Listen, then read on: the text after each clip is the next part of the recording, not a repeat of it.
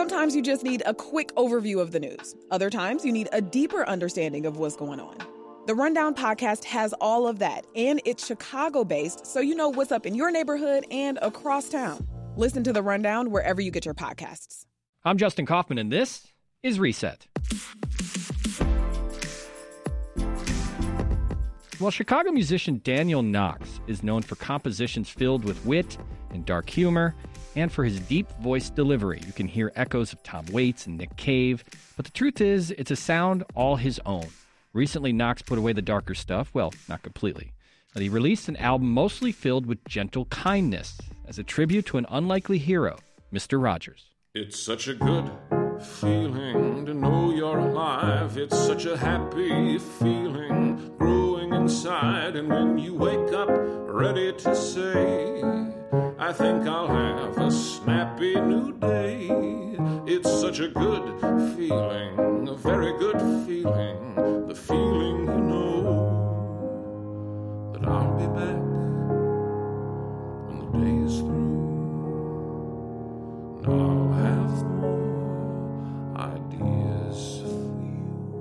That's a bit of the Daniel Knox uh, song. It's such a good feeling from the album You Are My Friend, The Songs of Mr. Rogers, a tribute album to the great children's TV pioneer. And Daniel Knox is with us now to talk about his project. Daniel, welcome to Reset. Thanks for having me. Yeah, so let's talk about this. This is a, a first of all tremendous album. Thank you so much Thank for you. producing it. Uh, where where did it come from? Where did the idea come from uh, for "You Are My Friend"? So I had a kind of break from a songwriting that I had been doing uh, for many years and decided to live in kind of a different voice and world as a way of getting away from what I had been doing already.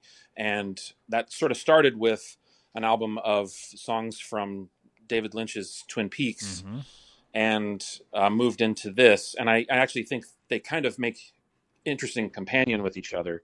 David Lynch and Fred Rogers have a lot in common. Really? Uh, well, you wouldn't think they do, but I mean, you know, they're listen listen to them both talk. You know, they're they're both very uh, compassionate people, and they they live in their imagination, and they're they're very encouraging sort of people. Just their encouragement kind of comes at a crossroads, I think, at, at some point. Yeah, that's a, that's a great way to put it. I never really thought about that, but you're absolutely right. As an artist, and you've spent your life creating your own sound, your own music, and you start to make a transition to making music and, and, and compositions, but but you know, paying tribute to someone like David Lynch or Mr. Rogers. Is that a tough transition? It's not because, you know, I think if you love the material enough, it's really easy to live inside of it. And I really didn't want to put too much of myself on either of these things. It's sort of like being in a play. And when you're when you're performing in a play, I think you, you know, you can't help but bring some of yourself to the role, but uh, you have to be faithful to the text. And I think that's what I tried to do here. And, and particularly in the case of Mr. Rogers, you know, I feel like too many people sort of put their own kind of cute spin on what he does. And to me, I felt like his songwriting deserves every bit of respect as someone like Cole Porter or George Gershwin. And I really didn't want to make these really big arrangements or anything too nostalgic. I just wanted to get his music and lyrics across. Yeah, and that's a great point. Uh, when you really think about it, there's been so much caricatures based on Mr. Rogers, and, and a lot of Right. people who have kind of made fun or poked fun at the at the concept because of, of its uh, I don't want to say simplistic, but it's it's straight ahead kind of for kids nature. But there Right. is some there's some elegance, there's some complexities, and and there's Well, just he- uh, some artistry in it. Well, one of the things that I loved about Mr. Rogers is just how direct that he is. Uh, a lot of children's music and children's programming, I always felt, uh, and I felt this when I was a kid too, that it was too concerned with silliness, you Mhm. know, Mhm. or moralizing. It was always telling you what was right or what was wrong. And I think he didn't do that. He really kind of spoke directly to his audience without being condescending. And he didn't deny or dismiss negative feelings. You know, he he talked about things like guilt and uh, lonesomeness and confusion, and he talked about them like things that are just there, Mhm. not like things you should avoid or things that are that are scary. He just talked about them as a part of life. Uh, obviously, in the last couple of years, we've seen what a documentary and a Tom Hanks movie about it, but not right. a lot based on his music. It may have been about his message or his TV show or what he was trying to say to kids, and even some of the social and, and civil rights moments of the show. Yeah. But not a lot about the music and and the songs that were a big part of uh, of the show or, or what Fred Rogers was giving us as an entertainer. He studied composition, and you know he's a true songwriter. And uh, one of the reasons that his songs connect so well is because they're so direct and simple in their execution. Daniel Knox is with me, Chicago musician. He has a new, new album out, which is called "You Are My Friend: The Songs of Mr. Rogers." And I want to play another cut from the album. This this one we're going to hear right now is called "Many Ways to Say I Love You." There are many ways to say I love you. There are many ways to say I care about you. Many ways, many ways, many ways to say I love you. There's the cooking way to say I love you. There's the cooking, something someone really likes to eat. The cooking way,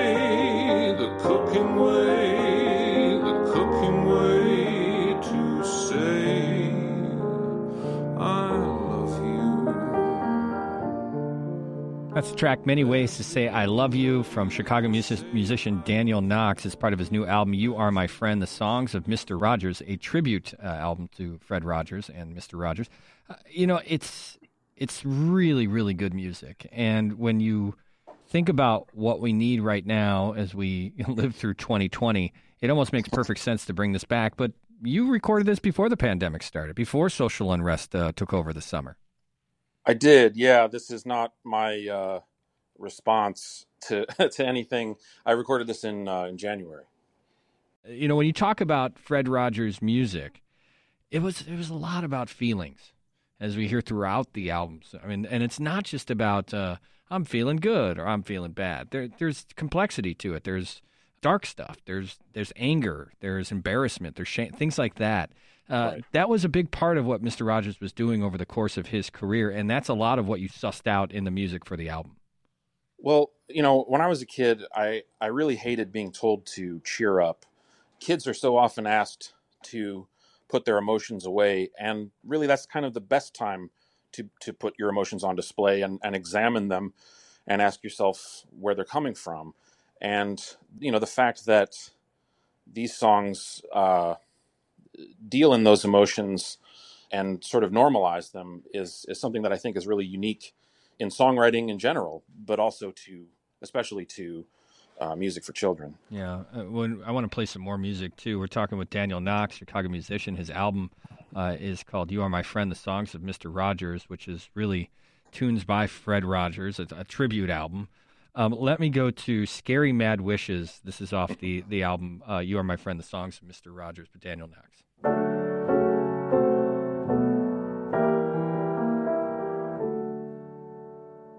One time I wished that a lion would come and eat up my house and my street. I was mad at the world, and I wished that the beast would stomp everything with his big heavy feet and eat everything with his big sharp teeth and eat everything with his teeth. But that wish certainly didn't come true, cause scary mad wishes don't make things come true.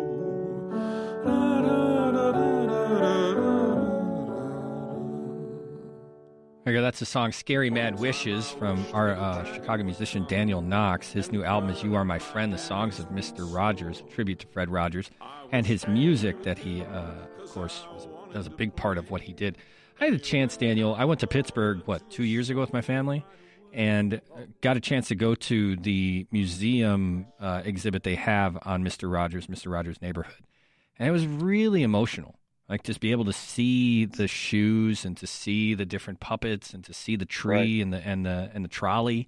and it, it really resonated. And I think that that mo- the reason the movies resonated in the documentary is that there is this this ultimate connection to us because of uh, you know who he was and how he engaged with us at such a young age. Well, a lot of those things are, you know, I think he was he understood the importance of being consistent, you know, and so the uh, the look of things being kind of the same, like it was something you could rely on, and uh, that's I think part of the music too. You're always being spoken to very directly, and uh, that's one of the things I think is really kind of beautiful about it. Yeah, when you see the songs, or, you, you take on these different songs that uh, that were you know Mr. Rogers' uh, go tos, uh, you can you can feel it different. Like, as a composer yourself and as a musician, you can feel the difference uh, in in these songs as opposed to some of the other stuff that you've worked on. Mr. Rogers' music uh, couldn't be. Well, I, I shouldn't say it couldn't be more different than mine. I would say Fred Rogers' songs deal in a kind of compassion that I think my songs are maybe concerned with from a different angle. There's definitely a sense of surrender when you are playing someone else's music. There's a balancing act that happens where you uh, have to decide how much of yourself is going in and, and how much of yourself is being left out. And at a certain point, that, you know, if you're connecting with the song, that balance just becomes kind of automatic and instinctual. What do you want people to take away from the experience of listening to this album, to, to these songs? I guess I don't know. I I, I, I guess I just want people to um, hear what, what I heard in them when I was a kid, and hopefully to feel like they're being spoken to in a very direct and, and compassionate way. That doesn't have anything to do with me, really. I just, I guess that's something that I kind of felt like I needed, and I, I, maybe other people feel like they need that right now too. Chicago musician Daniel Knox. His uh, new album is "You Are My Friend: The Songs of Mr. Rogers." Stream it on Spotify or other platforms. Purchase it from his website. Daniel, thanks for coming on, and thanks uh, for sharing the music of Mr. Rogers. We appreciate it. Thanks so much for having me. It's a beautiful day in this neighborhood. Beautiful day for a neighbor. Would you be mine? Could you be mine? It's a neighborly day in this beauty wood. A neighborly day for a beauty. Would you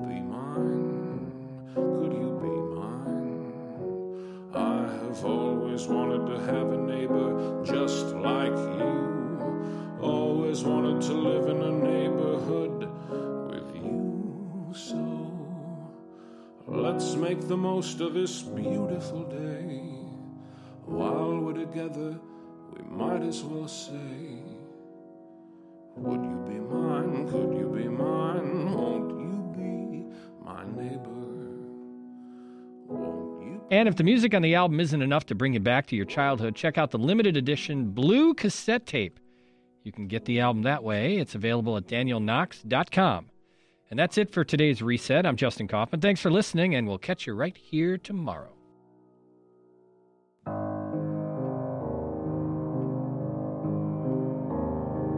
Some things I don't understand. Some things are scary and sad. Sometimes I even get bad when I'm mad. Sometimes I even get glad. Why does a dog have to bark? Why does an elephant die? Play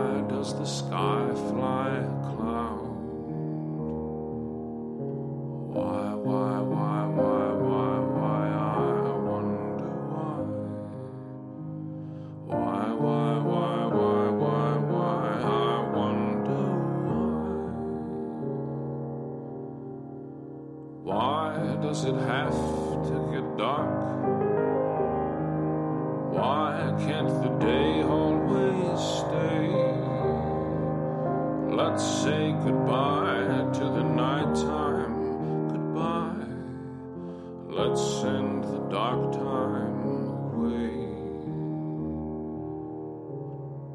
Why do fire engines make noise? Why is hot water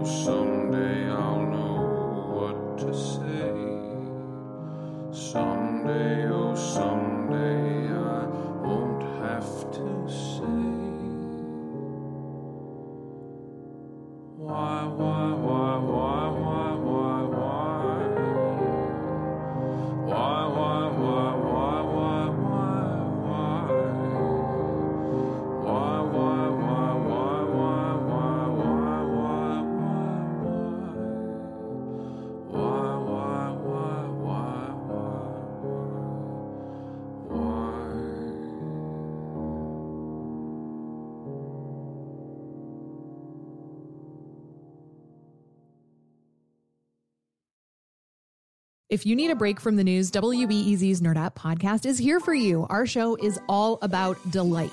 We laugh about what's happening in pop culture and feature thoughtful interviews with fascinating people. We even have a monthly book club. Listen to Nerdette wherever you get your podcasts.